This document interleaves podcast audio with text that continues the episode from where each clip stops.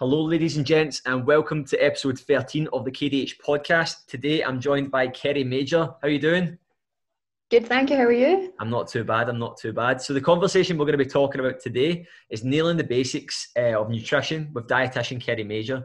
Um, so, before we get started as well, just normal stuff, guys get the um, podcast screenshotted and bang it onto your stories on Facebook and Instagram. We need to get that message out there more. So, starting off with the first question, uh, Kerri, what's your story? Where did you start and what are you doing now? Sure. So, um, as you introduced, I am a dietitian currently working in Glasgow, and my main job is in the um, NHS at the moment. I also do sports nutrition work on the side as a freelance dietitian. Um, so that involves obviously going to clubs and maybe doing talks and things there, or also seeing pay, or seeing clients on a one-to-one basis. And I'm also a personal trainer. Um, so yeah, I've been working as a dietitian since 2012. I worked for a couple of years and then um, decided to go back to uni and do my sports nutrition postgrad, um, which was always really my plan. But I think I needed to. Uh, I was ready to work, and I thought I'll get a couple of years grounding before I decide to specialise in any area. And um, yeah, I needed to save a little bit of money to go back to uni. So went back to uni a few years later and got my sports nutrition postgrad, and then yeah, I've been doing that I think since 2015 it will be. And then I've just always had a love for exercise and fitness for well forever. And i think my i think i actually never really planned to work as a personal trainer but i wanted to go and do the courses kind of for my own knowledge. Yep. and just the way things have worked out a kind of job opportunity came up and i've just started working as one and i absolutely love it. So it's a really nice little sideline. So that's good. yeah. So you primarily focused in a sort of nhs job nine to five and then you do like um, personal training and uh, your stuff on the side as well that's yeah. cool. It's good. Yep. Um, I think like see when you work with clients on like I, I found this only recently. I, I went from doing about thirty five hours a week with one to one sessions in the gym, and now I'm doing much less because I'm focusing more on group training, and I'm only going to keep about ten to fifteen clients. But it's it's actually good having a smaller bunch. It's not that you you, you are going to be more effective. Like it's at the end of the day, you can provide a better service. Um, so it, it is good working with a smaller bunch. I think like it is pretty pretty good. But um, yeah, so um, I like as well that you were saying about how obviously trying to expand your knowledge there, like going and doing your personal training courses. Um, I speak to a lot. I've spoken to a lot of physios, and you tend to find a lot of physios do that sort of thing as well, where they, they know that it's going to advance things. So I'm all for that, and I, I, I don't know, like something in the future. I don't know if I'll do some sort of extended education in one of these different areas and stuff. But it's so important to broaden your knowledge like that. Um, so yeah, um, whereabouts is it you do most of your sort of personal training stuff in Glasgow? Yes, it's in Glasgow. I used to do um, some kind of fitness instructing classes and things down in Greenock before I moved to Glasgow. Um, and then I work in the Fit Principle in Glasgow just now, just doing a couple of sessions a week. Um, so I've only got a little handful of clients, but it's enough just around my um, my full time job with the NHS. But yeah, it's a lot of fun. No, that's good. And what sort of what sort of training do you do yourself? You said you're quite well rounded. Um, yeah, I used to. I've kind of went through different phases over the the years. I used to be um, a runner. I would say back in my younger days when I used to run for a club, and then um, that kind of dwindled away during high school. So was, that was quite a long time ago. And then I've kind of went through different phases of doing my own training in the gym, and this was before my I did my own you know personal training course and things. So I did maybe follow different programs or went to classes and different things like that. And then I started to do CrossFit a couple of years ago and um, got hooked on that. And then I've kind of I dip my toes in it, so I maybe go to a couple of cross. Well, obviously pre-lockdown, um, I used to go to just a, a couple of CrossFit sessions a week, um, and then do my own strength training. Um, and then I'm still a fan of running, so I enjoy going out running when I can. So I just mix it up. So I try and my main thing is getting in my strength sessions a couple of times a week, and then I decide what I want to do um, over and above that, whether it's a wee bit of running and a bit of CrossFit. Yeah, no, I love that well-roundedness of training. That's totally the way I train. I think, I, like when I started off training, I always talk about the evolution of training. It's like as a guy, I, I don't. Girls aren't always the same, but guys, it's always like you start off, you go to the gym, and it's like the bro split. Go and learn the chest day, shoulder day, and a lot of females do that as well. And then that kind of evolves and stuff, and you start to realize that like I'd always ran from a young age and stuff, and then you start combining the two, and you really see how they complement each other. And I think it's that sort of that sort of bro way where it's like, oh, you, cardio kills the gains, and you're like, no, it doesn't. Like it's, it really, really does not. Whereas one extreme to another, if you solely done cardio, I think the mistake is that a lot of people, when it comes to fat loss, they think they need to be sweating, they need to be doing loads of things that's high intensity, and they don't realize that exercise is something that just complements it. And uh, yeah that's where you're obviously going to be doing all your sort of shaping up your body, getting really fit, feeling great, and it's only taking up a small part. It's everything else you're doing. But I always say that one of the things I frequently get, and you get it as well as a PT and, a dietitian as well, is people go fat loss, exercise, and you're like, why is that the first thing that springs into someone's mind? And it's like, mm-hmm. and I used to, I used to do it. Like I used to go on holiday. This was even probably like four years ago, five years ago, and I'd be like going, God, I'm going to, uh, going to go on holiday, and I'd be ramping up cardio on top of my weights and it's like yeah. doing all this additional work and you're like it's so unhealthy. Do you know what i mean? It's it's unsustainable as well. It worked because i was just massively and creating a deficit through pure massive amounts of movement. But um i think like having the balance right and realizing that i think it's changing the mindset from training for aesthetics to training for performance. 100% and i think that's definitely i would say a kind of yeah i guess a journey that i would say that i was on as well that i think when you go through high school and things like that, there's this kind of pressure on you for doing things for aesthetic purposes and whatever else. And I've been really fortunate that I've always had a relatively good relationship with food and exercise. But I would say before I started uni, there was a small period of my life where I thought, right, if I'm having this number of calories, you know, I have to maybe go and, you know, run this off in the gym. And it was just a total like it was just weird. Um, and it was actually once I got into uni that I really realised like this is not how this is meant to work. Um, and I think it's really it makes me really sad that that's how a lot of people view food and exercise because I think actually uh, this once you get to a point where you realise that food and exercise should be largely there for like enjoyment um, obviously for health purposes and things as well of course but once you're able to try and find a form of exercise or a way an eating pattern you know that you enjoy and it's sustainable for you um, it actually opens up a whole lot of new like doors if that is if that isn't too cheesy. It's... yeah it gives you freedom. It gives you like you, you totally understand and it, it eliminates that guilt you yeah. you have that like the, the thing that people always the thing with food is you get this all the time as a dietitian is labeling foods i'm so i'm so against it. Like when people say like I, have I talk to people and they're doing amazing with training they're doing amazing with body composition tra- uh, changes physical and mental changes they're getting strong they're getting fit. And they're like christian i had a chippy at the weekend. And i'm like so what? Like is that like one meal isn't like see see in order to put on one pound of body fat, not one pound of scale weight, you need to be in an energy surplus of three thousand five hundred kilogram uh, calories, which is mm-hmm. insane. Like you're not going to do that in a day. But it's yeah. like the reason that I think that people think of overweight, they think of a food. Or um, I'm overweight because of a food. You're like, no, no, you're overweight because your habits. Like that's yeah. your habits have allowed you to get into a position where it's easy to uh, generate overconsumption and then it's obviously you just need to change that. It's not going to be done by one meal. It's not going to be done by uh, eliminating a food group. And again, I think that's one thing as a dietitian that I'm really like passionate about as well because I find that the way people stigmatize food with either things being good or bad is is so not right. Um, and I think a lot of people actually even still like if I ever say, "Oh, I've had like a pizza last night," they're like, what? And I'm like, are, are you serious? Like, you know, food is food is a social thing as well. Like it should be there to be enjoyed, but obviously largely you should be thinking, right, how can I eat for health? But it doesn't mean that it should be boring or um, you know, uh, really difficult or you should be slaving away for hours in the kitchen. It, it doesn't need to be like that at all. And I think that's why I try and show that to people as much as possible because when life is usually normal for me, I work quite a lot of hours during the week that I don't have time to spend ages in the kitchen. And um, it's just I wouldn't um, I wouldn't be able to sustain my sustain my lifestyle if I spent all the time kind of tracking everything. And you know it's just it really makes me sad that sometimes people find it it's really difficult but there's just so much nutrition noise out there that people don't really know what to believe anymore. Yeah, um, and it makes over, overly complicated for people as well. Yeah, it definitely is. And even some of my clients that are trained for a long time and, and like, they're still going, it's as if folk are always looking for this like penultimate diet. And you're like, mm-hmm. there's no such thing. It's like, and they're looking for more. And you're like, yep.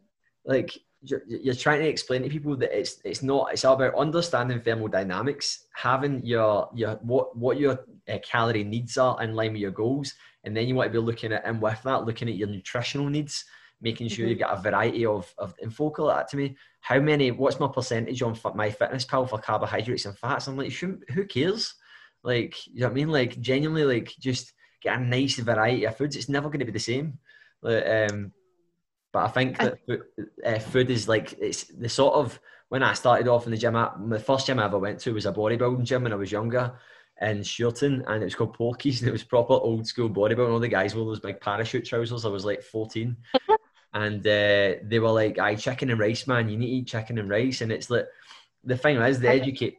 If you rewind back to the early 2000s, I was reading this in uh, an article that Bret Contreras wrote, and it was saying that if you rewind back to like the early 2000s, the knowledge of nutrition in the UK fitness industry was shocking. Like it was, and to where we're at now. But the thing that always baffles me is that it's still like I, pro- I produce all this content, right? And I'm constantly talking about like nutrition, like all these different things, like activity and stuff. And then people are still phoning me, like when I'm having maybe a sales call or an inquiry or a consultation, and they're saying things like, "Yeah, so it's carbohydrates that are fat," and I'm like, fuck me, follow my page, follow my yeah. page. This is all I mm. talk about. Like, and I, I think like the the particularly just touching on carbohydrates. I know we'll maybe talk about this later on as well, but I I wish if if I could try and do one thing with regards to nutrition, it would get people to stop thinking that carbohydrates are bad, especially if you're someone who likes to stay active, but they're they don't they give the body energy and so much more which i know we'll chat about but it just it's one that really infuriates my brain so much because they're so so nourishing and healthy um, if you choose the complex carbohydrates and it just yeah it's so frustrating. No i know. It is, i think that but i suppose that that is our job as like and obviously you as a dietitian and a personal trainer me as a personal trainer like um is trying to educate people as best we can so yeah. that um, it doesn't. But the thing is like I'm on the fence for like diet clubs and stuff, and I'm like, I do agree with it to the extent that if they help, I used to be so against them. I used to be like, nah, not even a chance. But if they help someone, yes. But at the same time, I've had so many people coming off the back end of them. They're like, what do you mean I can eat butter? Like, what do you mean I can have butter? And you're like, you can eat whatever you like as long as you learn how to manage it. And it's just yeah. this all or, all or nothing, isn't it? It's like and I think that's the trouble sometimes when you when people think of a diet, it's something that they only usually plan to do short term yeah. they'll follow this. And then it's the bit that i always try and like reinforce to people is what are you doing after? You, the, going on a diet has not made you learn how to eat how to eat better for the long term. So you intend to do it for this short period of time you come off it. And you're and not in a better position yeah you might have lost some weight but you are going to then probably go back to your old habits. And often then what tends to happen is the weight that you've lost either goes back on and then some more. Um, and it's just it's never educating people on how to eat better for life and that's why i think people just many people have this distorted or bad relationship with with food which is is really really sad I know, and I've, like, even at like when I started off as a PT, like I've learned so much just through personal training and mm. um, uh, online coaching, group training and stuff. And it's like in anything that I've educated myself, like all my self-taught stuff. And I'm like, like as the level three PT course does not qualify you to go and uh, t- talk to people about nutrition. Like it does not at all. And um, it's a shame because like I remember starting off and people were like coming out with these mental. I always, I always said there's no such thing as a mad que- a, bad question, but I've heard some absolute belters, and uh, like they are like some people saying things where you're like, why? Like I always love when people are like asking you about stuff that's like They've never looked at their calories in their life. They've never batted an eyelid at their inactivity and their poor eating habits. You ask them to use MyFitnessPal and they're like, Christian, my vitamin A's over. And you're like, why? Like, what? Like, who cares? I told you to look at your calories. Have you done that? No. And I'm like, well, why are you worried about that? Like, it's just folk, like, you tell, you give someone a tool and then they're looking at the wrong parts of it. And you're like, I told you just to look at your calories. And they're like, yeah, but what my carbohydrates? What about this? What about that? And you're like, learn how to manage them first, get your head around that, and everything will be so much easier. Um, but yeah. we'll move on to the next question, Kerri, because we have obviously shot over a wee bit initially, but it's all good. That's okay. I'm just opening up my phone. Um, so, first question for someone brand new who wants to improve their health and fitness, what three areas would you tell them to focus on with nutrition? Um, the first thing I would always say is get back to basics. So that is trying to find a way, whether it is through speaking to a dietitian or a nutritionist, or obviously as a, a personal trainer, you will have the the um, knowledge there to provide the basic eating principles that people should be known about. So we chat about the Eatwell guide, that's government guidelines on how we should be trying to um, eat in a particular way in order for our body to get all the nutrients that we need. So it's thinking about trying to have appropriate portion sizes of food and trying to get in all the food groups that we need. So there's five main food groups in the diet complex carbohydrates, fruit and vegetables, proteins, dairy and dairy alternatives, and then healthy fats. Um, and it's trying to make sure that we get a balance of those and obviously taking them in appropriate portion sizes. That's often what I try and um, bring people back to. The other thing I would say is make sure that you focus on planning. So I think for a lot of people, they, by saying this, I don't want people to think that they have to spend hours planning every single thing out. But I think if they go into, if you choose a working week for an example if they go in with a bit of an idea of at least what they're going to have whether it's just the day or the two days ahead or if you want to plan for the week ahead even fine you don't have to go and prep every meal, but it's just so you think, right, for breakfast, I'm going to be having this and this and this or whatever. Lunch, you know, it's just so that you've got an idea so that you can either get the food in, um, you can prepare perhaps a little bit in advance if you want to, and it means that you're not coming in perhaps after a day's work um, when you're tired, you can't be arsed cooking, and you've obviously not got the stuff in there to actually cook anything healthy. So I would say a little bit of planning can really go a long way. Um, the third thing I would definitely say is for a lot of people is to try and make sure that they drink enough fluid.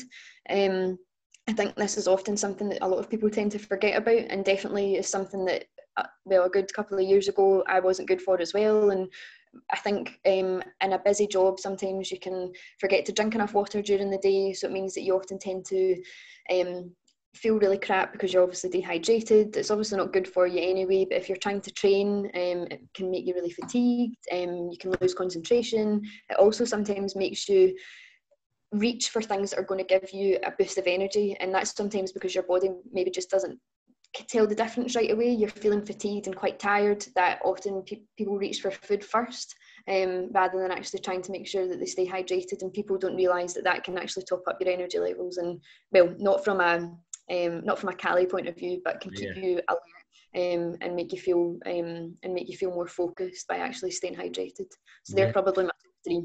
No, they're absolutely spot on. So just to recap them, like I like I'm I'm someone that's like I, have been uh, tracking my nutrition for years. I'm very aware of my body. Like I know my recovery well. I know my training well. I know all these different points.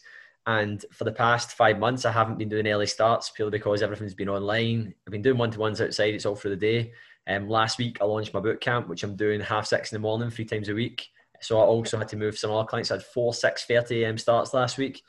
And um, then I was working. It wasn't my, my day. I've totally rearranged the way I do things. However, I'm more lethargic because of the times. Even though I'm making sure that I'm going to be in bed for like 10, um, I'm still tired getting up for that because it's the first week of getting used to it.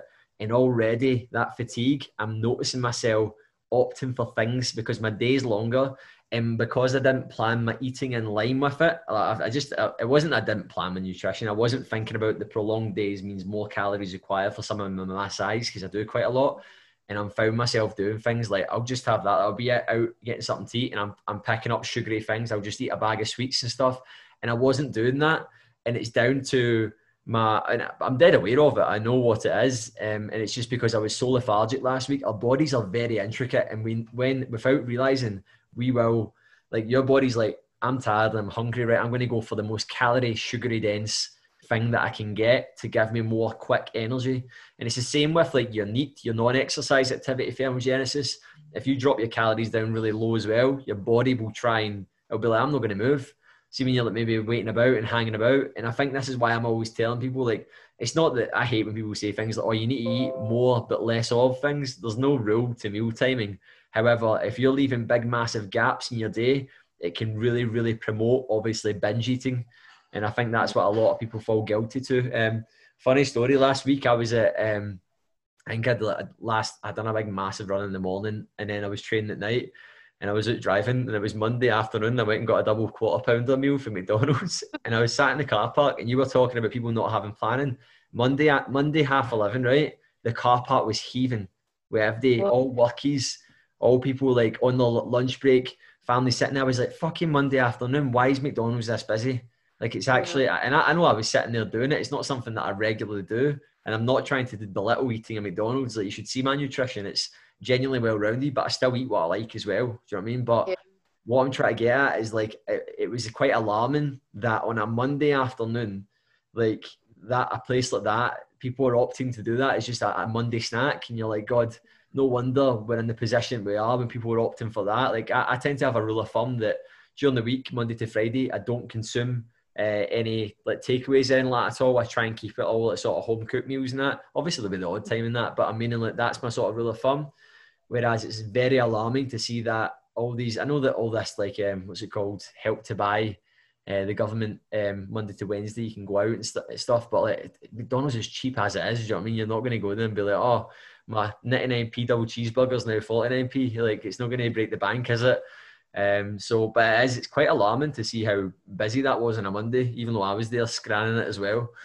Um, I think there's so many um, fast food places open that sometimes the idea of people being able to just go and buy something that's cooked for them already you know all they have to do is choose what they want off a shelf and and that's it. There's no there's no thought process or anything that's needing to to go into it. Of course that's an easier option for people but um i i think it's just trying to think back to yes that's something that we probably shouldn't be doing all the time eating out you know unless there are healthy options and things out there for you know for us to choose.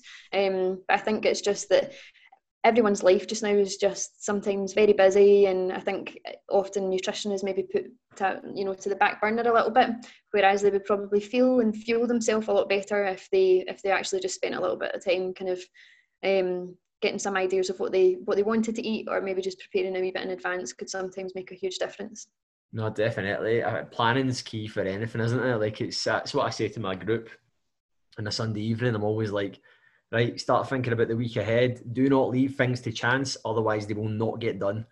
If you're like like my boot camp, my members get access to free a week, and it's like if you just leave them to chance, you'll probably find that you'll be like, oh my god, it's Saturday now. I've not been yet. Whereas been. if you know what days you're going, it's in there, it's in the diary.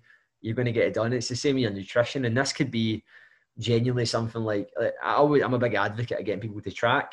However, I'm not mm-hmm. telling them to track the rest of their life. I'm telling them to do it for a short period of time to build a little bit of awareness up. Um, mm-hmm. And then they could have maybe some protocols in place on a Monday. They track on a Monday and it just kind of sets them in the right direction. But these simple tasks are what make the difference. And um, they're, they're not massively time consuming and not massive, but they do involve a little bit of effort. And I think yeah. this then drums down to where does your body composition and your health goals lie in your list of priorities? Because a lot of people think it's at the top and it's not.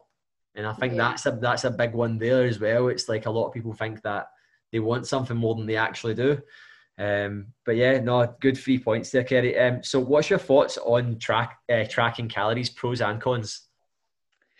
Um, okay, I'll start with the pros first. I think it can help give people some sort of measurable way to have um, to have a look at what they're eating.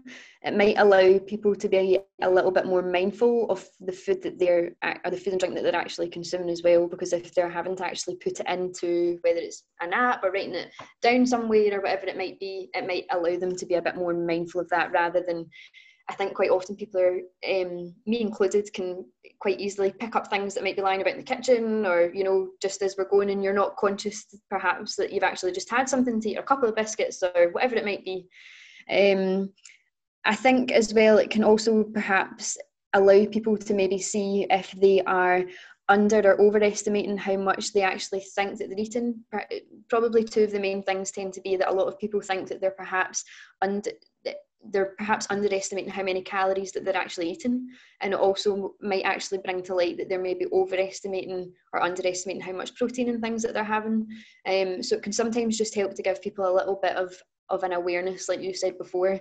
Um, i think i think the only time i tend to potentially suggest to someone is that it might be like you said so for a very sh- short period of time to just give you a bit of an idea of, of where you're at because I think sometimes people have very little idea of how many calories they're actually having. Um, but I would say that there's there are better ways to try and learn how many calories and things are in food rather than trying to get consciously tracking. And I believe that it's good for people to have a calorie awareness, but I'm not actually a fan of continually tracking calories all the time. And the cons of this is one of my main bugbears is that it's not a sustainable way to live. It's also not boring, and food is. It's also sorry. It's also boring. Um, and I also think that people then get fixated on calories rather than actually the quality of the food that they're eating. Yeah. Um, it can also be quite triggering for people. So, um, yes, it can work for some, but I think for people who perhaps have a distorted relationship with food, people can become quite obsessive about it, um, and it can actually kind of develop into more serious problems. Um, which is one of the reasons I'm I'm really not keen for it. Um, I think sometimes people maybe use it as a justification that if it fits within their calories, oh, I can just have this. And that's where it maybe comes back down to again that they're forgetting about the quality of the food that they're eating and it's more just a focus on calories. Um, yeah, and I guess it's just maybe a bit of a stress and a hassle. And actually one thing I haven't mentioned as well is that they're actually not, they're not 100% accurate as well. They're estimates. Um, so I think people need to remember that it's they're not gospel and we shouldn't be focusing just on using them but yeah so it, it very much depends on the person um, but i think people just need to be really careful of trying to think or thinking about doing something like that for a long period of, of time um, often i actually think in my own area of work that the times that people might find it useful is actually if they're kind of athletes and things like that because they maybe need to be a little bit more mindful of the amount of carbohydrates that they're eating pre and post um, a session or the amount of protein they're getting over the course of the full day um, in order to maximise their training sessions, especially if they're maybe training twice, three times a day, or have sessions in quick succession. So maybe they have a, a, session at night time and then one early the next day, just to make sure that they're actually fueling appropriately. Um, it can be sometimes useful for them, but largely for me, I actually tend to encourage people to more think about their plate rather than actually calories. So think about portion sizes of each of the food groups rather than actually thinking about calories and you know and tracking it that way and just be more mindful of what's on your plate rather than thinking oh I need to go and put it into an app or something like that. No, no, it's absolutely spot on. Like I'm totally the same. Like the reason I get people to do it is because as like I've done I've done over three and a half thousand hours of personal training now.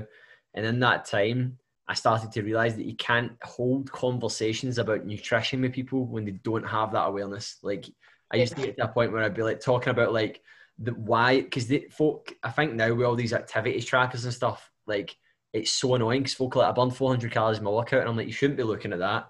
Like that is completely the wrong end of the spectrum. But then you're trying to explain to them the importance like, I, I think people are unaware that your BMR contributes so much to your expenditure. Like like people I think people think your body runs on absolutely nothing um, like your brain alone, your brain alone needs like it's, it's crazy amounts of calories just to function for a full 24 hours.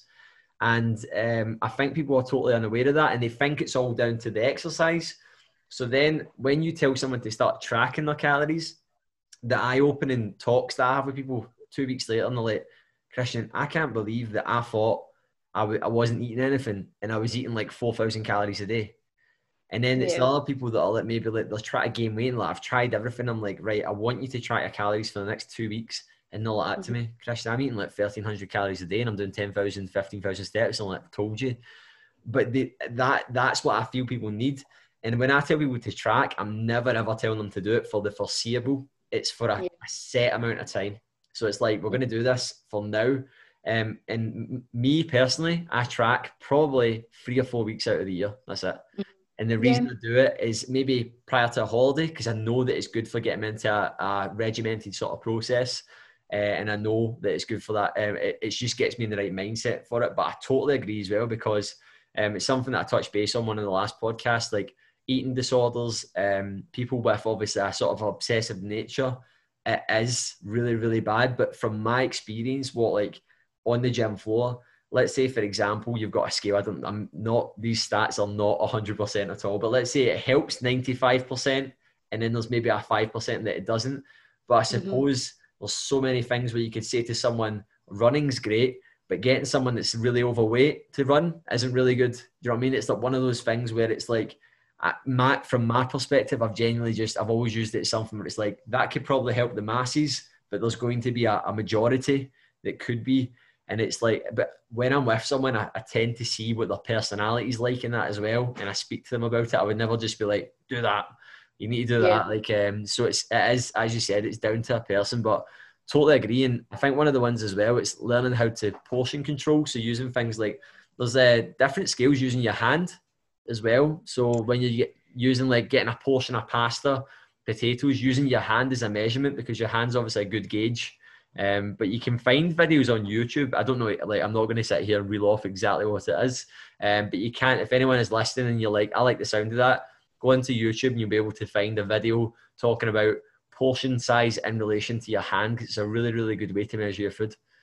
Yeah, I actually think for one of the other questions I know we're going to chat about, that was actually something that um, I had in mind. And it's often what I say to people is you think of, for example, your, your three macronutrients, which are your carbohydrates, proteins, and fats, are the nutrients that are going to give your body energy to sustain you throughout the day.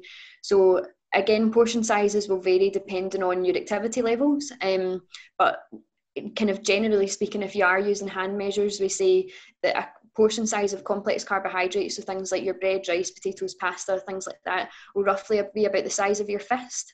Um, for a portion size of protein, whether it's chicken, fish, whatever it might be, is about the size of your palm. And then for a portion size of healthy fats, will roughly be about the size of your thumb. Um, and that just might help to give a bit of, you know, an idea for people because I think sometimes people then get a little bit um, worried about if they do start tracking, oh, do I have to weigh everything? And that's boring as well. Like, uh, you know, I remember actually the only time that I would say that this is potentially useful, and it's actually an example that I tend to give quite often um, if I'm asked about it is that I remember when I was going through uni we had to do a week's worth of weighed food intake and that was for us uh, obviously as a dietitian to get used to what does a portion size of this look you know so that we're easy able to kind of eyeball something and think right that's going to ha- roughly have this amount of calories or whatever it might be in it. And i always remember weighing out my cereal portion in the morning when i used to eat whatever cereal it was. And roughly a portion size is about of cereal give or take depending on what it is is perhaps roughly between 30 to 45 grams worth of cereal give or take if you look at the back of the packet and I remember this one morning that I was like this weighing out my stuff and I weighed out 92 grams worth of cereal. And at that point, I was not probably exercising as much as what I did or what I do now. Um, I wasn't adding on any kind of fruit or anything to try and make it a bit more balanced. And like I mentioned earlier on, we want to think about this balanced plate where we're getting some carbohydrates, you know, um, protein, a protein source, whether it's you know animal based or plant based. We're getting some healthy fats in there, fruit and vegetables, and my it just wasn't like that. So actually, for myself, going through um, that little period of time in uni, it was useful for me to do it for a week, and it gave me a bit of a, an idea um, of where things were at. You know, with regards to portion sizes, if you wanted to weigh things out. But actually, your hand measures can be a really, really good way of doing it just from a visual perspective. And then obviously, if you're a little bit more active, then you might want to increase the portion sizes. So maybe taking two servings of carbohydrates, um, you know, something like that. And it could be a much easier way for you to to visualize what you're actually needing rather than than weighing things out. Definitely, and I think like the more you do something, you tend to just it makes sense over time, doesn't it? Like you you, you go like, ah, I totally get this now. That I talk about it a lot with um I, I train a lot of my clients up now towards like doing things like distance running and stuff like that, like half marathons. I've got quite a few clients doing that right now, and a lot of them are talking about things like, "What about this and what about that?" And I'm like, "Just do it." I'm like, "Just do it, and it will make sense." Like you're going to make a few mistakes now. I'm not going to get them injured, but I mean, like things are inevitable that are going to happen, but you need to like. I think that's the thing. Sometimes it's like there's so many how, how, what, when, and you're like, just do it just mm-hmm. action is better than words. Do you know what I mean? And, and once you start doing it, it just makes sense. And I think that's one of the things why I tell people, I'm like, like someone comes and like, Christian, I've tried everything. I can't get my head around fat loss. And I'm like, have you ever tracked your calories? No, no. I'm like, go and do it for a week, then we'll speak. And then they go like that, whoa, I cannot believe. And then it's like, right, let's have conversations there about implementing better habits, protocols. But I think when it comes to managing your body composition, as you said there, nice balanced variety of foods, but stay active. People need to be active, man, because and I'm not talking exercise here, I'm like just talking moving. Like because you're going to give yourself so much more flexibility in regards to um like even if you were like even someone that was imagine a small female, right? Um of five foot, let's say, that works at a desk job, they could eat a really, really balanced diet of healthy foods but because the contribution to movement is that small, they could still get gain fat quite easily because of their their size, their weight, their age, and their inactivity. Mm-hmm. Whereas if you tell someone to be more active, it doesn't matter whether they're eating a a, a nice balanced diet or the, the, the, nutritional choices aren't good, they're just going to make life so much easier for themselves from a fat loss and, and body composition management perspective. Um, so that's. In this, like, if this sounds the right way to put it, in this like day and age, um, a lot of the jobs that people do are very sedentary. And don't get me wrong, we should be trying to exercise where we can because obviously as per government guidelines and different things like that strength training a couple of times during the week is really good for maintaining our muscle and our bone strength. And um, we also should be trying to do be doing something that keeps our lungs working really well um, a couple of times a week. But actually what a lot of people sometimes do is think right i have exercised for half an hour or whatever that day and then actually tend to be very sedentary for the rest of the day. And it, doing one bit of exercise doesn't um, take away from how active you should perhaps be through the rest of the day. You know, we should, don't get me wrong, rest days and things are very important, and there's definitely days I sit and don't move very far from the couch.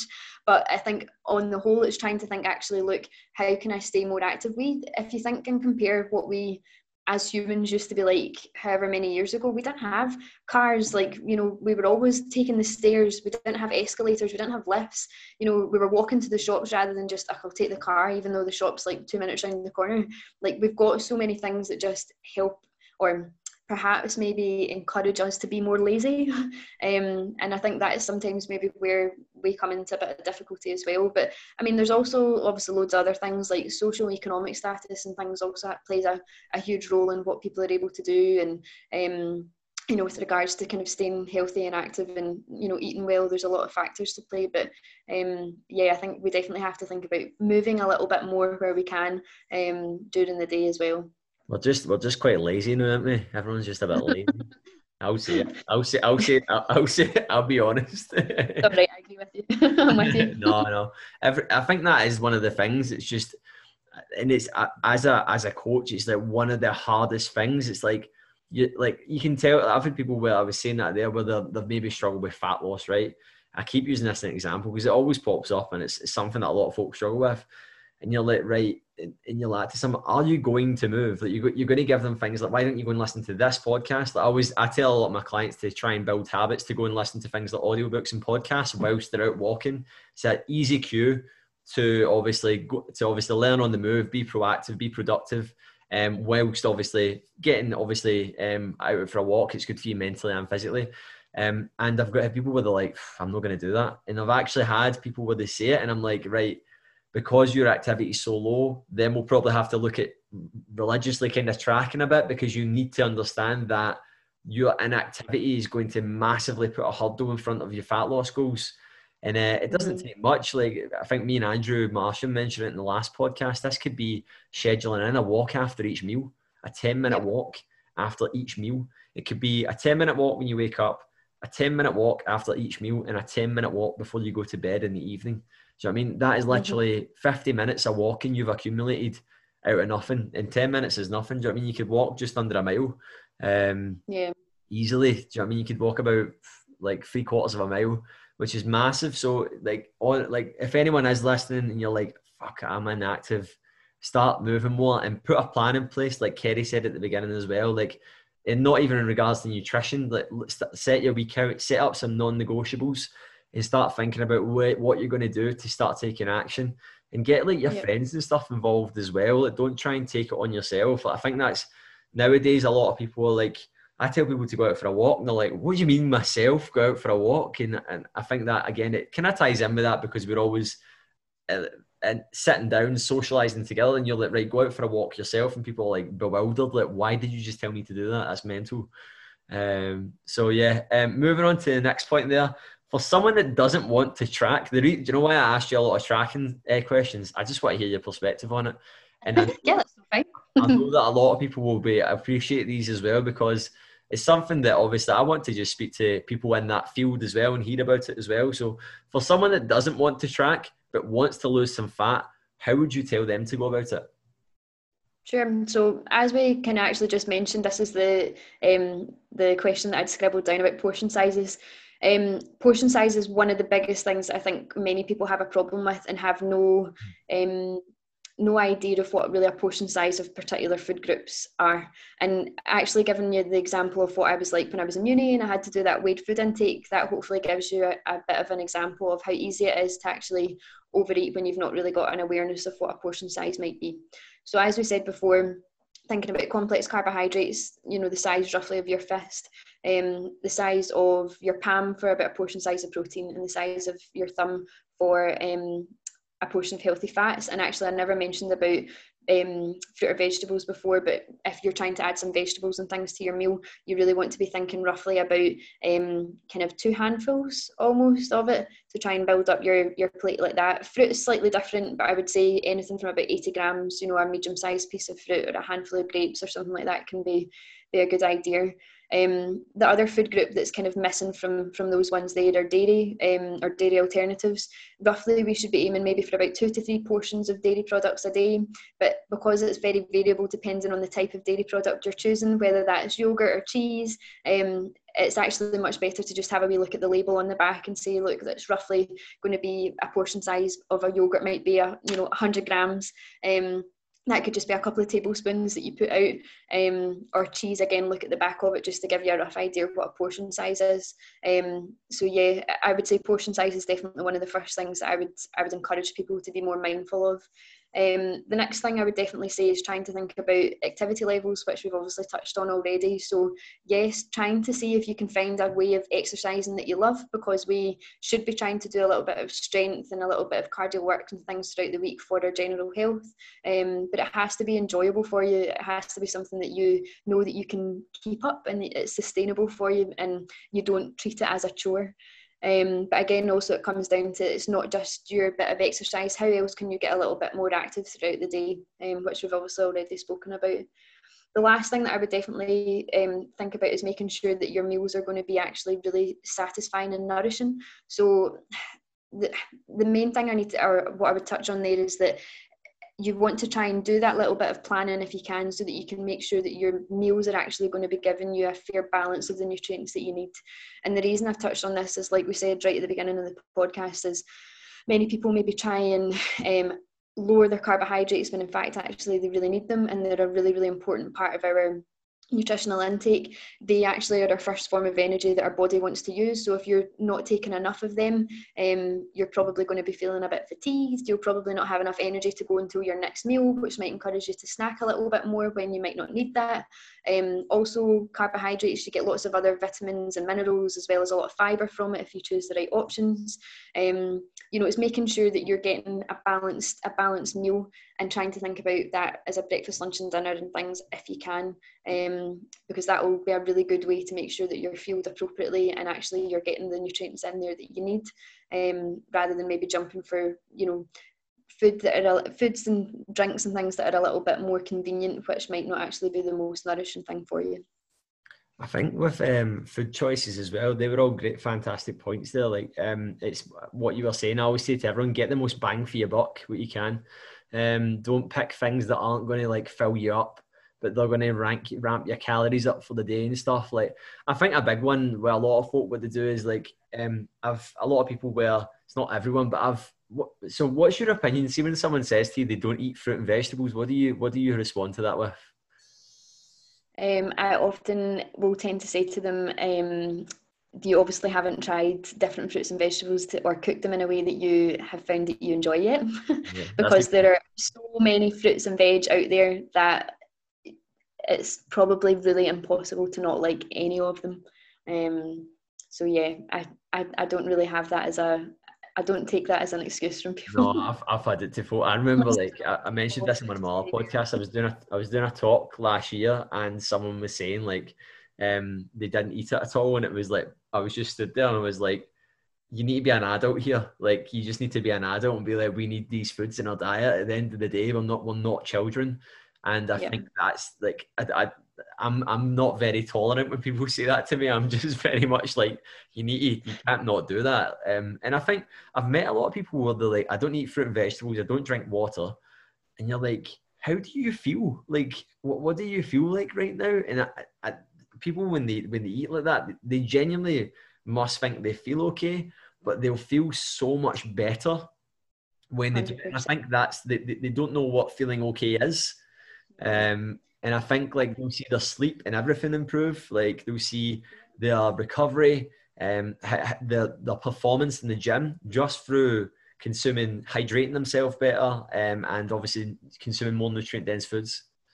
100% and i think the bit that worries me when a lot of people say that they don't consume any fruit and veg is don't get me wrong we get lots of vitamins and minerals from other foods like complex carbohydrates we'll get some from our meats dairy products and things like that as well but fruit and vegetables we get lots of vitamins and minerals from and we get lots of fibre from it as well that I, I worry if people don't include any of them um, then they're probably potentially lacking in some really important micronutrients. So that's vitamins and minerals that um, that's the bit that I would maybe get a little bit you know concerned about um, is really because as dietitians we often say if you get a variety in you probably don't have to think a lot about all the different vitamins and minerals that they are that you know that we should be trying to get in our diet. And that's why i always say that there should be a focus on trying to get good portion sizes or good sources from each of the food groups that i've mentioned before. And yeah. then you don't really need to worry about vitamins a d e and k vitamins b and c and all this kind of thing that it's actually more taking it back to the, the food groups. But if you're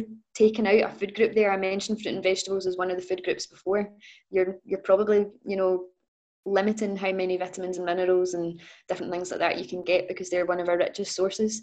Um, so yeah. I always feel like when someone says to me like, "Oh, I don't eat fruit and vegetables, I don't drink water," I'm like, "Your pee must be like treacle." Like, you must be like going to the toilet, and it's like, what the fuck is that? I know. Do you know as well that I actually, again, just as a kind of like side note, or I've given an example. I think I mentioned before that I used to be really rubbish for drinking enough. Yeah. Um, and one point actually when I used to work down down actually your neck of the woods in in Ayrshire, um, I used to get up. I used to drive to the gym in the morning and actually go to one of the gyms down in Ayrshire. Um, I used to probably drink a little bit during my session, drink a little bit after. Um, probably not drink that much during the day when I was buzzing about the wards at work. And then see by the end of the day, I had this thumping headache, and no bloody wonder because I had obviously been at the gym as well, and that's even taking that out of the equation, I was probably not drinking enough or I wasn't mm-hmm. drinking enough. And I remember saying to myself, I really need to make a conscious effort to get better at this. And I remember saying to myself, I'm going to stick to trying to make sure I drink at least two litres of fluid for three weeks and just see what I can do because I, I, think it's so easy for people to give up on a habit for one day just because it seems too difficult. And yeah, don't get me wrong, I was running for a pee, I don't know how often at the beginning. But yeah. see, actually, now after the three weeks had passed, see, actually, when I was drinking less, if there was a day that I hadn't kind of been a bit more on top of it, I felt crap.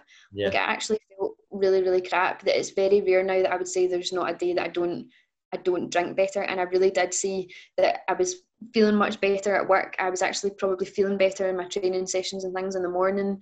Um, it was just yeah, definitely it's hydration is just so important. Yeah, it is. And I think it's one of those things, it's because you can't see the results there and then. You drink a pint of water and you're not like, oh, I feel a hundred times better. Like you it's not one of those things where it's something that you constantly need to have a habit there and top it up. Um, but Absolutely. what I would always try and say is I, I tend to have a pint or a, whatever glass I have as soon as I wake up. As soon as I come downstairs, I have a shower, get ready, come downstairs and don't like make sure you're trying to hydrate before you're drinking caffeine as well um, yeah. Although it, it, caffeine does obviously have properties in it of water, it's still caffeine dehydrates you as well. So you're essentially just putting yourself into a, you know I mean? You're just waking up. You're usually more dehydrated in the morning as well. Um, and then you find that because you always kind of, you might wake up with a dry mouth. Again, this is like the poor nutrition choices. Like uh, last night, I had a, I had a snack quite late on. I had like, I, was a toasty or something I had last night quite late and it had cheese nut in it. And I woke up this morning and I was like, fuck, I'm dehydrated. Like, right away. And I think then going and just sipping on a coffee, if you're feeling like that, is like the, you're just setting yourself up. You're not setting yourself up to win. So planning, having like sort of targets, like Kerri said, there, two litres a day, um, or just having a pint of water when you wake up, having a pint of water with each meal, whatever you decide to do, just little things like this are going to set you up to get you moving in the right direction. But it can significantly affect your performance as well in the gym. 100%. Like, 100%. Um, I think it's often like the forgotten nutrient as well. So as much as it's maybe not part of the food groups that I've mentioned, you're water is a nutrient like your body is roughly about 70% water so if you're not replacing it when you lose it regularly throughout the day through sweat losses going to the toilet different things like that you're going to feel crap. So 100% is something that we definitely need to think about. And that's why it was one of the things that I mentioned earlier on about making sure that people are adequately hydrated because for the large majority, they're really not. A really good way for people to actually have an idea of whether they're drinking enough is, might sound, sound a bit weird, but look at the colour of your pee. Yeah. So you're aiming for this like pale straw coloured um, urine and that will give you a bit of an indicator that um, you're hopefully drinking enough. If it's darker than that, you're probably already dehydrated. So go and drink some fluids. Yeah, treacle piss. Um, don't want that. Um, sorry, I'm quite vulgar when I speak. Um, so moving on to the next part there. Um, what's your thoughts on BCAAs, branched chain amino acids? Anyone that doesn't know what a BCAA is, protein shakes, and nutrition supplements in general. Okay, so we'll tackle BCAAs first. Um, they're quite a popular supplement, I would say, that kind of started off in the bodybuilding world, and their their potential or their sorry their proposed benefit um, tends to be a lot of people think that they might give them um, a better muscle protein synthesis, so better muscle gains. Um, a lot of people think that they might prevent muscle protein breakdown. Um, other examples might be that they might reduce the um, markers of exercise and just like muscle damage so how you feel after exercise if you've had kind of a heavy session um, different things like that but actually the evidence behind them is really really quite limited um, and so the kind of branched chain amino acids that we've got there's there's three in there so there's leucine isoleucine and valine or valine, how, depending on how you say it. And actually, we can get these through our um, our diet as well. So actually, the evidence that we're getting is actually um, kind of suggesting that there's probably no benefit of taking them and we can probably get them from a whole food approach rather than actually just taking supplements of them. So i tend to never really ever recommend them and always would suggest a whole food approach first. Um, pretty much 9 out of 10 like times people can usually overeat the amount of protein that they need and as long as they're trying to get a mixture of different proteins particularly if they um, if they get their um, protein from some animal-based sources, they're going to get the amino acids and things that they need anyway. Um, so yeah, the main one that we often tend to think about is leucine, and that's kind of the trigger for kind of muscle protein synthesis. But the the three branch chains taken in a supplement form generally aren't aren't required. It's genuinely like like so protein shakes we're going to move on to, but it's almost like going. Like I like it. I think it's funny when someone's like drink the protein shake and then they're drinking a BCAA for a workout, and you're like you're just drinking a watered down version of what you're drinking that you probably don't need to drink because you've probably already got adequate protein in your diet. Your diet. I think the key word with supplements is that they're supplements. They're not like, and like I think that I've actually got a video that I'm going to put up tomorrow. It's talking about uh, protein shakes, and it's like from a fat loss perspective. There's people in the gym where they're like, I'm losing fat, and they're like drinking protein shakes. I'm like, why are you drinking liquid calories? Like why? Like we were talking about getting the most bang for your buck. Why would you be like, oh, I'm hungry? Let me drink some calories and then because protein. Do you know what I mean? Like that's the level of knowledge there. No, and I think um, I think like you said, supplements are there to to supplement, and I think sometimes, particularly maybe if you're just starting off at the gym or you know people are just really into it, they often think no supplements are just necessary. That's just something that that we definitely need. Which the, the way I tend to describe them is they're either the tip of the iceberg or they're the icing on the cake. Um, and for the large majority of people, um, particularly if they're more just eh, recreational athletes, you know, enjoying going to the gym, you can pretty much 100% get all the nutrition you need through a food first. And the only times you'll usually see, for example, a sports nutritionist or sports dietitian suggesting to someone to take it, it might be from a performance benefit because they're just needing that little bit you know of extra support you know that might potentially help them but again from a sports perspective again, I know I'm sure every sports nutritionist or sports dietitian will say that we will avoid supplements at all costs because one, half the time you don't know what's in them. There's obviously a lot of um, information and stuff in the media over recent years where we spoke about Lance Armstrong, people getting caught um, with taking stuff, and sometimes the supplements might say that they have no added stuff in it, but they don't know that. Um, and you could actually put your career on the line if you take something that potentially has a banned substance in it.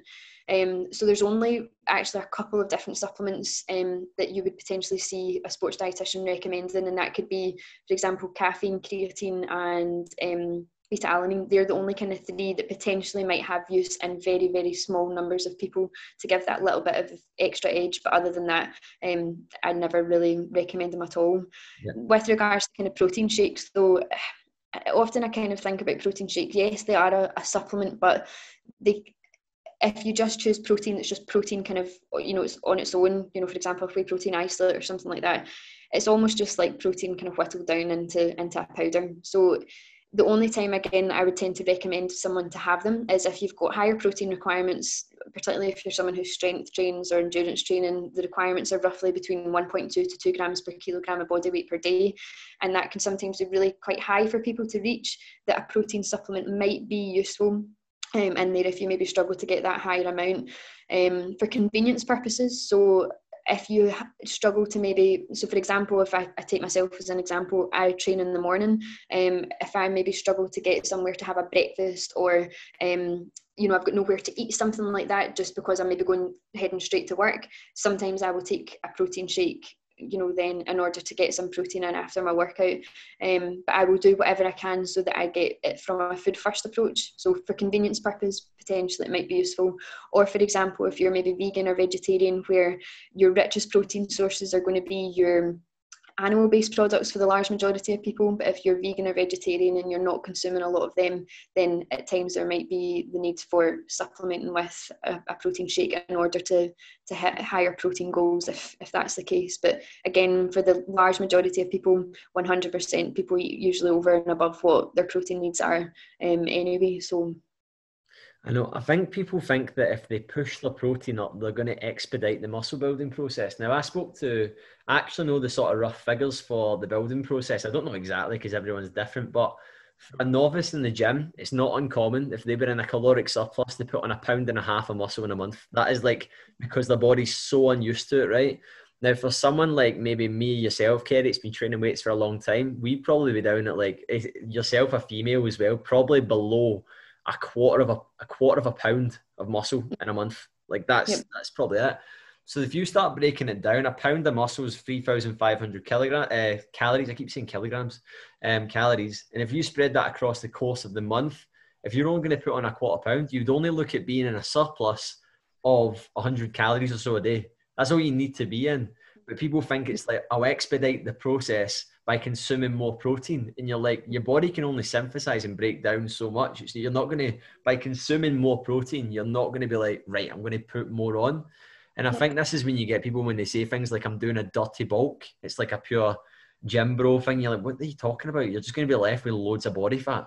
Like you're, yeah. you're just going to have loads of excess body fat that you're like oh probably shouldn't have done this. Do you know what i mean and I think as well that's a really important point to touch on that, that, when it comes to protein, it doesn't all of it just doesn't go to your muscles. Like it's used for so many different things. But if your body, if you're taking in a lot more, any type of food that you take in excess, regardless of what type it is, any energy that you consume in excess will eventually cause you to, to gain fat.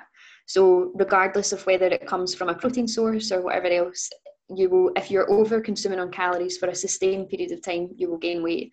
Um, and I think it's important to remember that at one period or one point in time, your body can actually only utilize a bit of protein at one time as well. So, um, for example, if I choose the post-workout period, often we say anything between 15 to 25 grams is enough, you know, for you to try and kind of start this recovery, um, you know, that you might need after a strength session. But otherwise, like taking any more is probably not going to be utilized for muscle protein synthesis, muscle gains.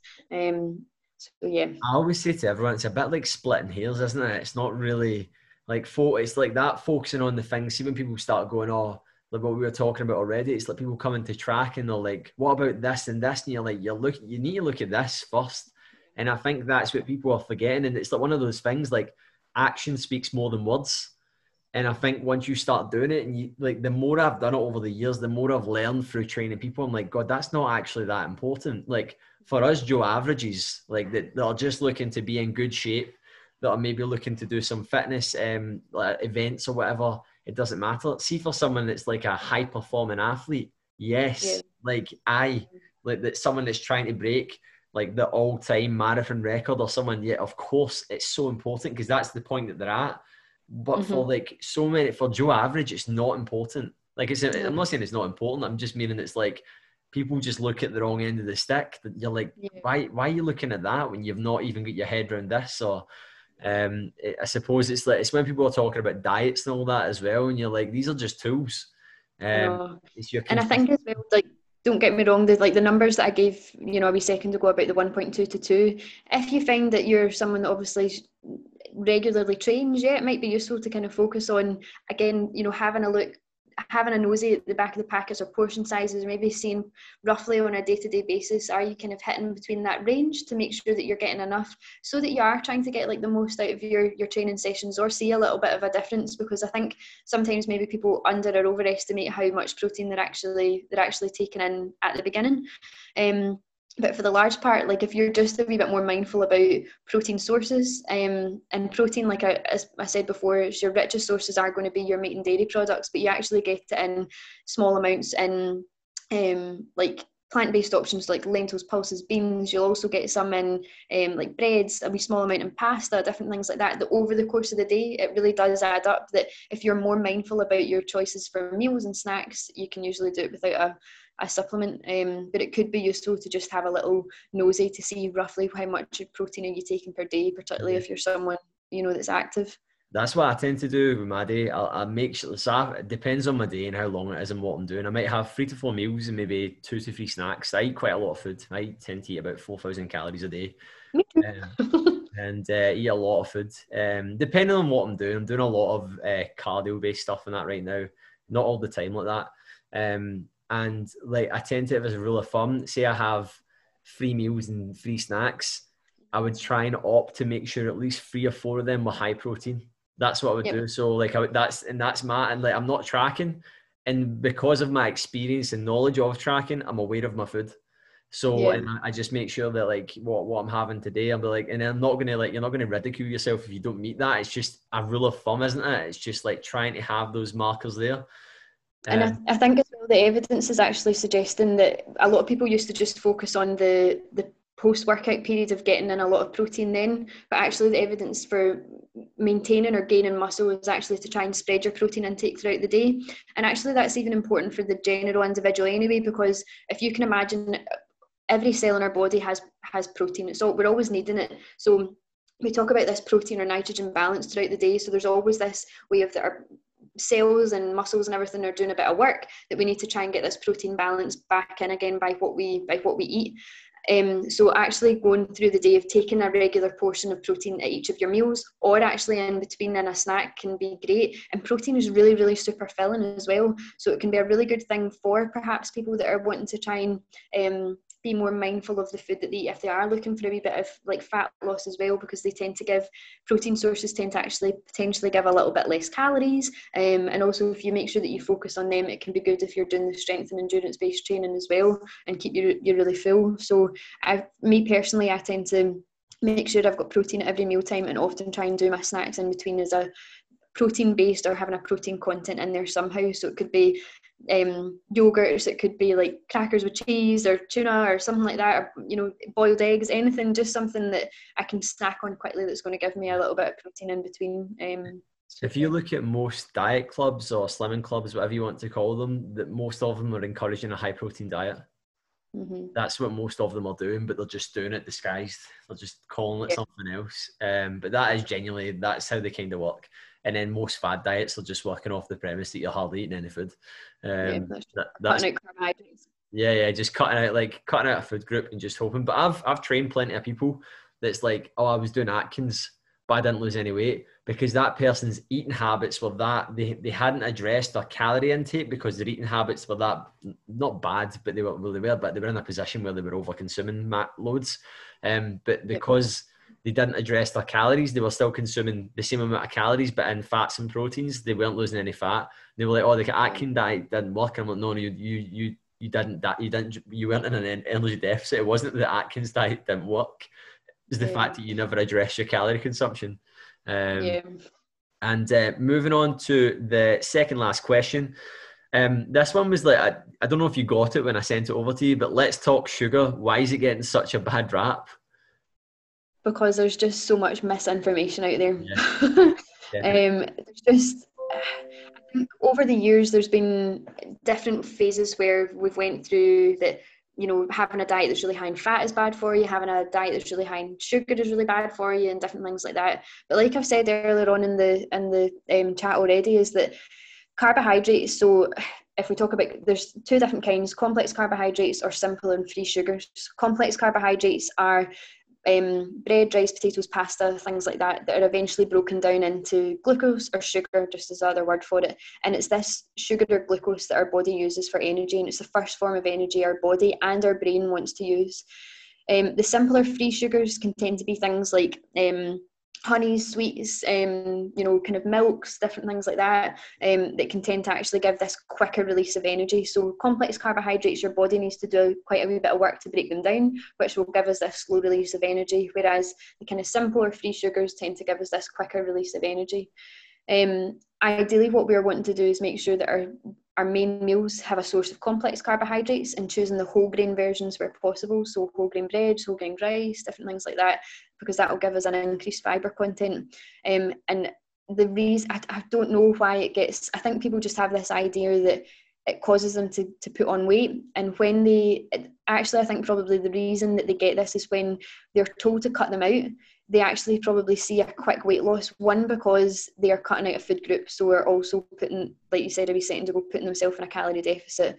But also with um, carbohydrates, you have a storage form of carbohydrates called glycogen in your body, and actually when we reduce and like cut out carbohydrates and we're not replenishing our, our glycogen stores, your body actually stores carbohydrate along with a bit of water. So quite often the reason that people see a quick weight loss is actually a lot to do with water weight in the beginning rather than actually any body fat loss. So people are, you know, jumping on the scales and seeing this quick weight loss and being like, it's all to do with carbohydrates just because I've cut them out. When actually, in fact, it's got nothing to do with that. It's actually just because you're cutting out, a, you know, a food group. Um, and like I, I touched on before, these carbohydrates have got if we talk about the complex ones, are such a rich source of fibre that if we cut them cut them out, we're actually taking out a, a huge source of fibre for us, which is really is not good at all. Fibre we need, and for many folk in the UK, on average, we're actually only eating about two thirds of what we, we should be eating, and that's with people including carbohydrates in there. Um, also, it gives you such a big range of vitamins and minerals in there as well. So if people cut them out, they're really putting their their health at risk. Their health at risk. Um, so I get really frustrated when people tell me that they're bad. yeah, and I think like one, one of my, my longest client, um, she's a colonoscopy nurse, and she was telling me like we talk a lot about nutrition and stuff, and one of the things that she sees regularly is lack of fiber on the diet and how bad it is for your gut health. Um, yep. and like that can lead to obviously long term issues and stuff as well, and um, so obviously it is a big big thing there, and again it's uh, it's this sort of stigma, like the thing you said there about carbohydrates, so I put it in a post last week. Like people would actually celebrate going to the toilet and being two pounds lighter because they think it's a win, and you're like, it's just your scale weight. And like as you said, like for every gram, so your average person can slow between the the muscles. Obviously, I'm talking average person. Arnold Schwarzenegger's um, glycogen level would have been a lot bigger than mine. Do you know what I mean? Because of his bigger muscle mass. Um, but your average person roughly stores between 400 grams between the sort of muscle and, and the liver. Um, so for every gram, it's two to three grams of water stored. So technically speaking, you could literally be in an energy deficit for the day. So you could be dropping body fat, not much in a day. Let's say you're in a 500 calorie energy deficit. But when you stepped in the scales in the morning, you could have been depleted. Let's say you didn't consume carbs the day before. You're depleted in glycogen, right? You could stay in your deficit, but you could consume 400 grams of carbohydrates in that day and you could step on the scale and you could literally be four pounds heavier. Yeah. But you're actually still dropping body fat. But people would see that as a loss and they're like, oh my God, I'm four pounds heavier. I'm like, you're still dropping body fat. You're in an energy deficit. Like, yeah.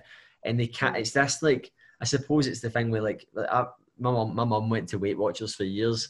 Um, I've completely changed their views on it now, which is a good thing. Um, not that it's bad, but like she was everyone's just in this mindset of weight, weight, weight. Your your weight's your relationship to the ground.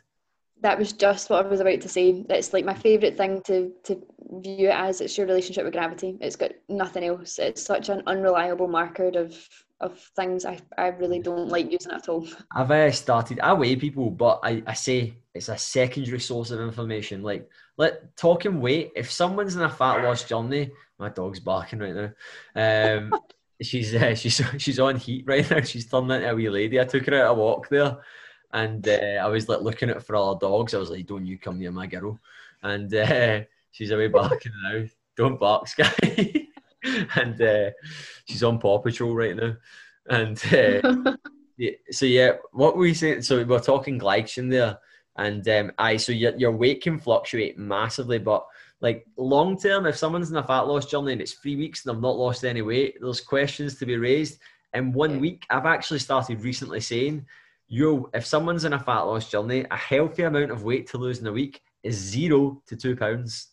And I say zero now because I've realized that it's so normal that, as I said there, that the fluctuations can happen in a week. And it's the same with weight gain. If someone's in a weight gain journey where they're maybe underweight, they're trying to do it, zero to two pounds in a week is completely healthy. Um, yep. like that's that's what I tell people they should be aiming for, and they're like, "What do you mean zero? And I'm like, because in a week it might not fluctuate. Like like three weeks and you've not lost any weight, you have to start questioning your yeah. activity levels and your nut- nutritional intake. But one week, zero to two pounds is absolutely fine. Yeah. Um, I think the one thing I never mentioned with carbohydrates as well is that because it's our first form of energy that our body wants to use, I think eh, our body quite often we're we're accustomed to liking things that are sweeter. So I know this might sound a bit strange, but right from the word go, we take things like breast milk or formula milk, which is sweeter. We're accustomed to know that that is like the type of food that our body wants when we need energy.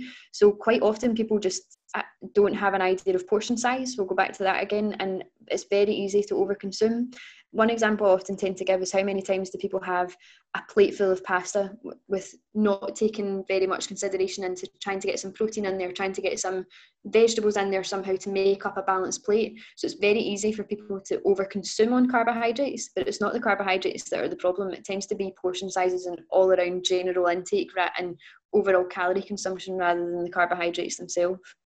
Yeah, no, definitely. It's it's it's just again, it's I think when you've got that awareness there, and that's why I, I try and get because I've realised over all my, my time of training, it's like I love explaining these things to people, but sometimes if they don't have the head around the calories, it's like you are talking a bit like to, it can be like talking to a brick wall. You're like, you need to kind of get your head around this. So you like it just builds up a little bit of awareness. I think everyone could genuinely benefit from that one week or so uh, of just doing it, um, just to get that awareness there. But it is. It's just one of those things. Like sugar, people like, yeah, sugar's bad, and you're like, no, like sugar's meant to be in your diet like anything else. Um, but yeah, it's, it's so important. So, what's your three most regular nutrition myths that you hear as a dietitian?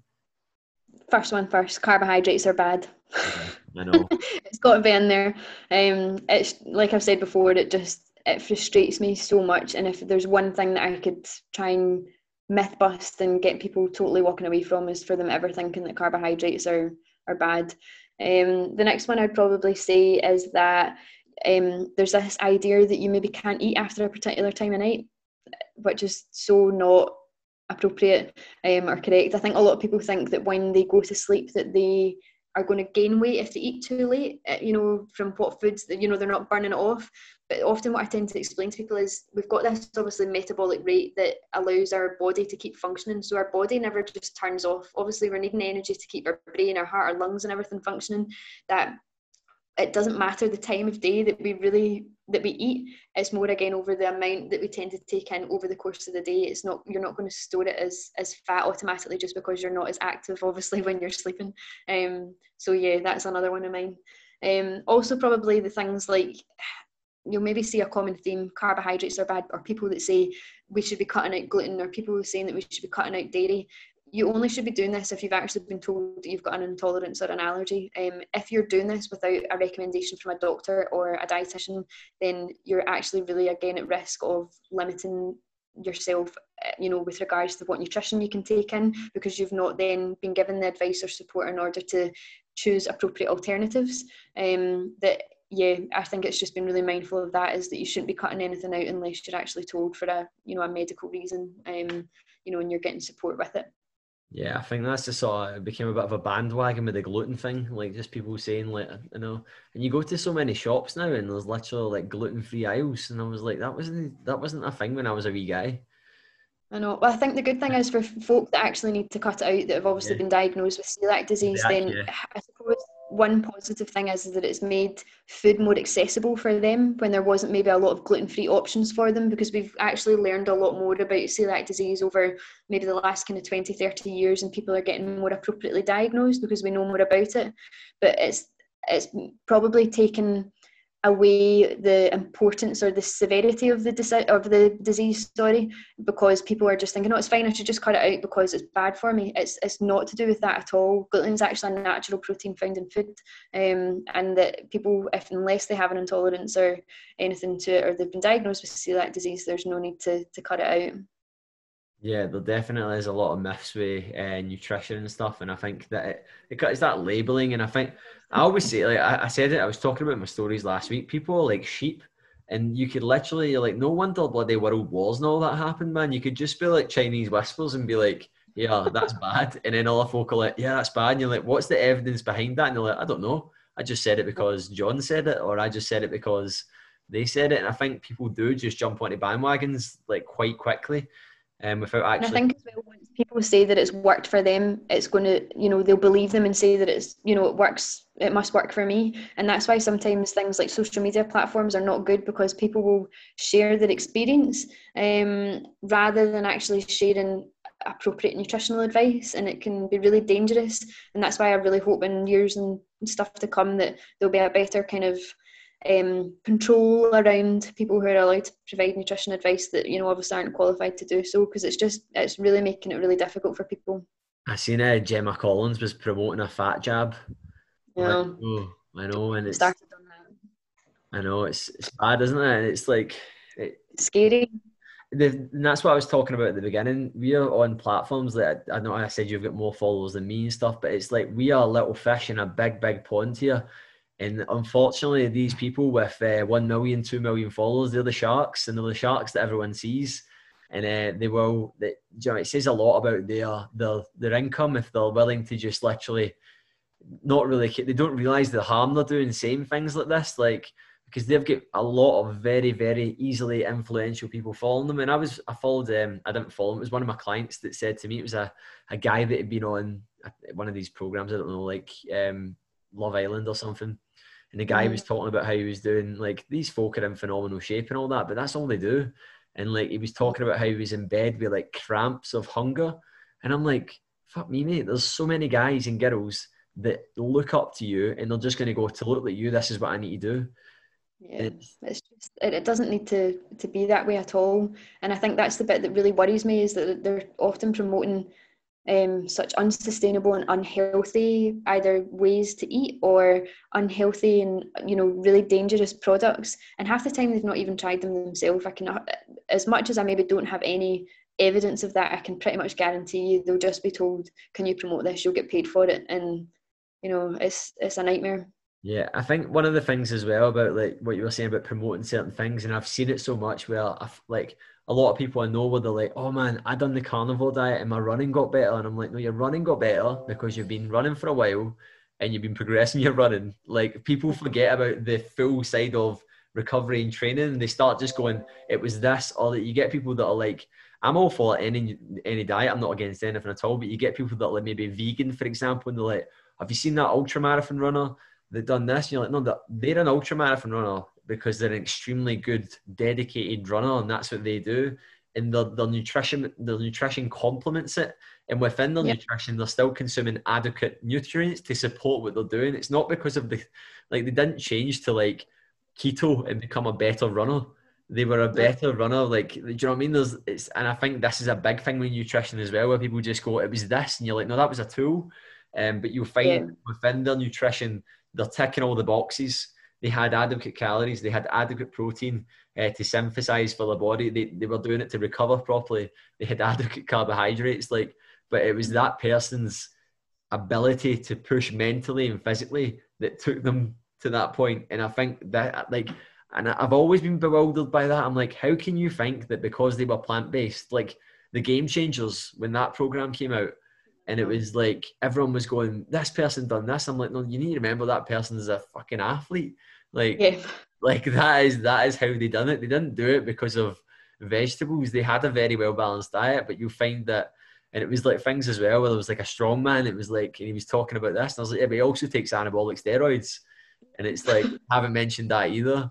Um, but it's all these different factors that I, I think Pope just point the finger. It was because of that, and you're like, no, it wasn't because of that. It was a combination of many different things. Um, and definitely, that's a, a good thing to highlight that Netflix documentaries should not be your source of nutrition information. I know, I know, because like, I was watching a program recently with Zac Efron. I don't know if you've seen it, and it was uh, he done a documentary with a guy and it was it's totally fake. That guy's just went, Zac, we're going to make this documentary, and you're going to come with me here, and I'm going to say this. And yeah. Zac's like, okay.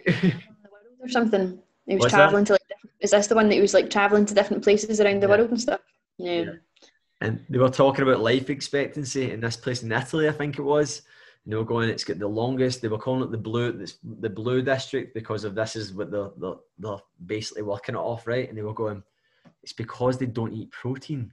And I was like that. Mm, no, it's because they live really stress-free lives. They live in the fucking mountains. They are so active and they literally live good lifestyles. And they're like, oh, it's because of the protein. It's because they don't consume high protein diets. And you're like, they live in the mountains. They live up big, massive hills and they go out and they walk miles and miles. Like anyone that's going to do that, it's going to be good for the longevity. But they've just yeah. highlighted the fact that it was because they had a low protein diet. And I was like, do you know what? There's going to be loads of people watching this going, Zac Efron was actually watching it. And you've seen the shape that he was in when he was in Baywatch, right? And he was going like, I can't believe I've been doing it all wrong. And I was like, mate, you like he was going, I've been eating high protein and lifting weights. And I'm like, mate, but look at the shape you're in. I know. like, but I know it's crazy, but it's, that's the thing. It's that people that you need to you, you, need to read between the lines. You can't just be like, "This is what it is."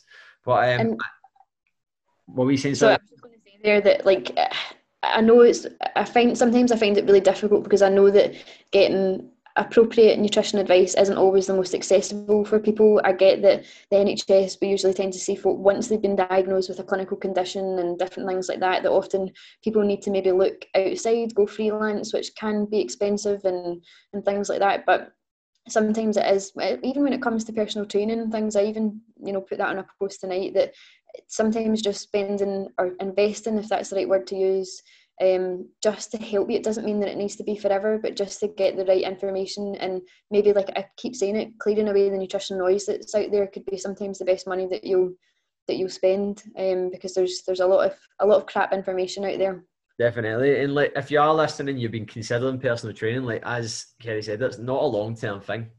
You no. do it. Like I, people come to me and I'm like, oh, I want to do a block of ten sessions, but I'll do it one every two weeks. I'm like, look, if you're only going to invest in 10 sessions and that's your only intention, do it as quick as you can.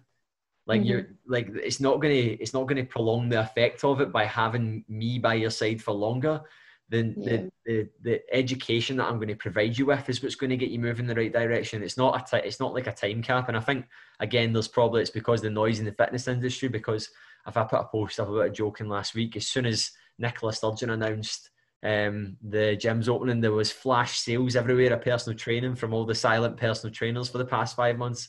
And yep. I was like, God, like, you shouldn't be selling your service as a time slot. You should yeah. be selling it as something that's going to educate. And the fact that you're doing that, you've immediately devalued what you do. And oh. you know what I mean? Like it's it's just one of those things. Like, like if if everyone went to the guy, the mechanic that done sales, you'd be like, why is that mechanic doing so many sales? What's the, here? Like, why why is it he's not that busy?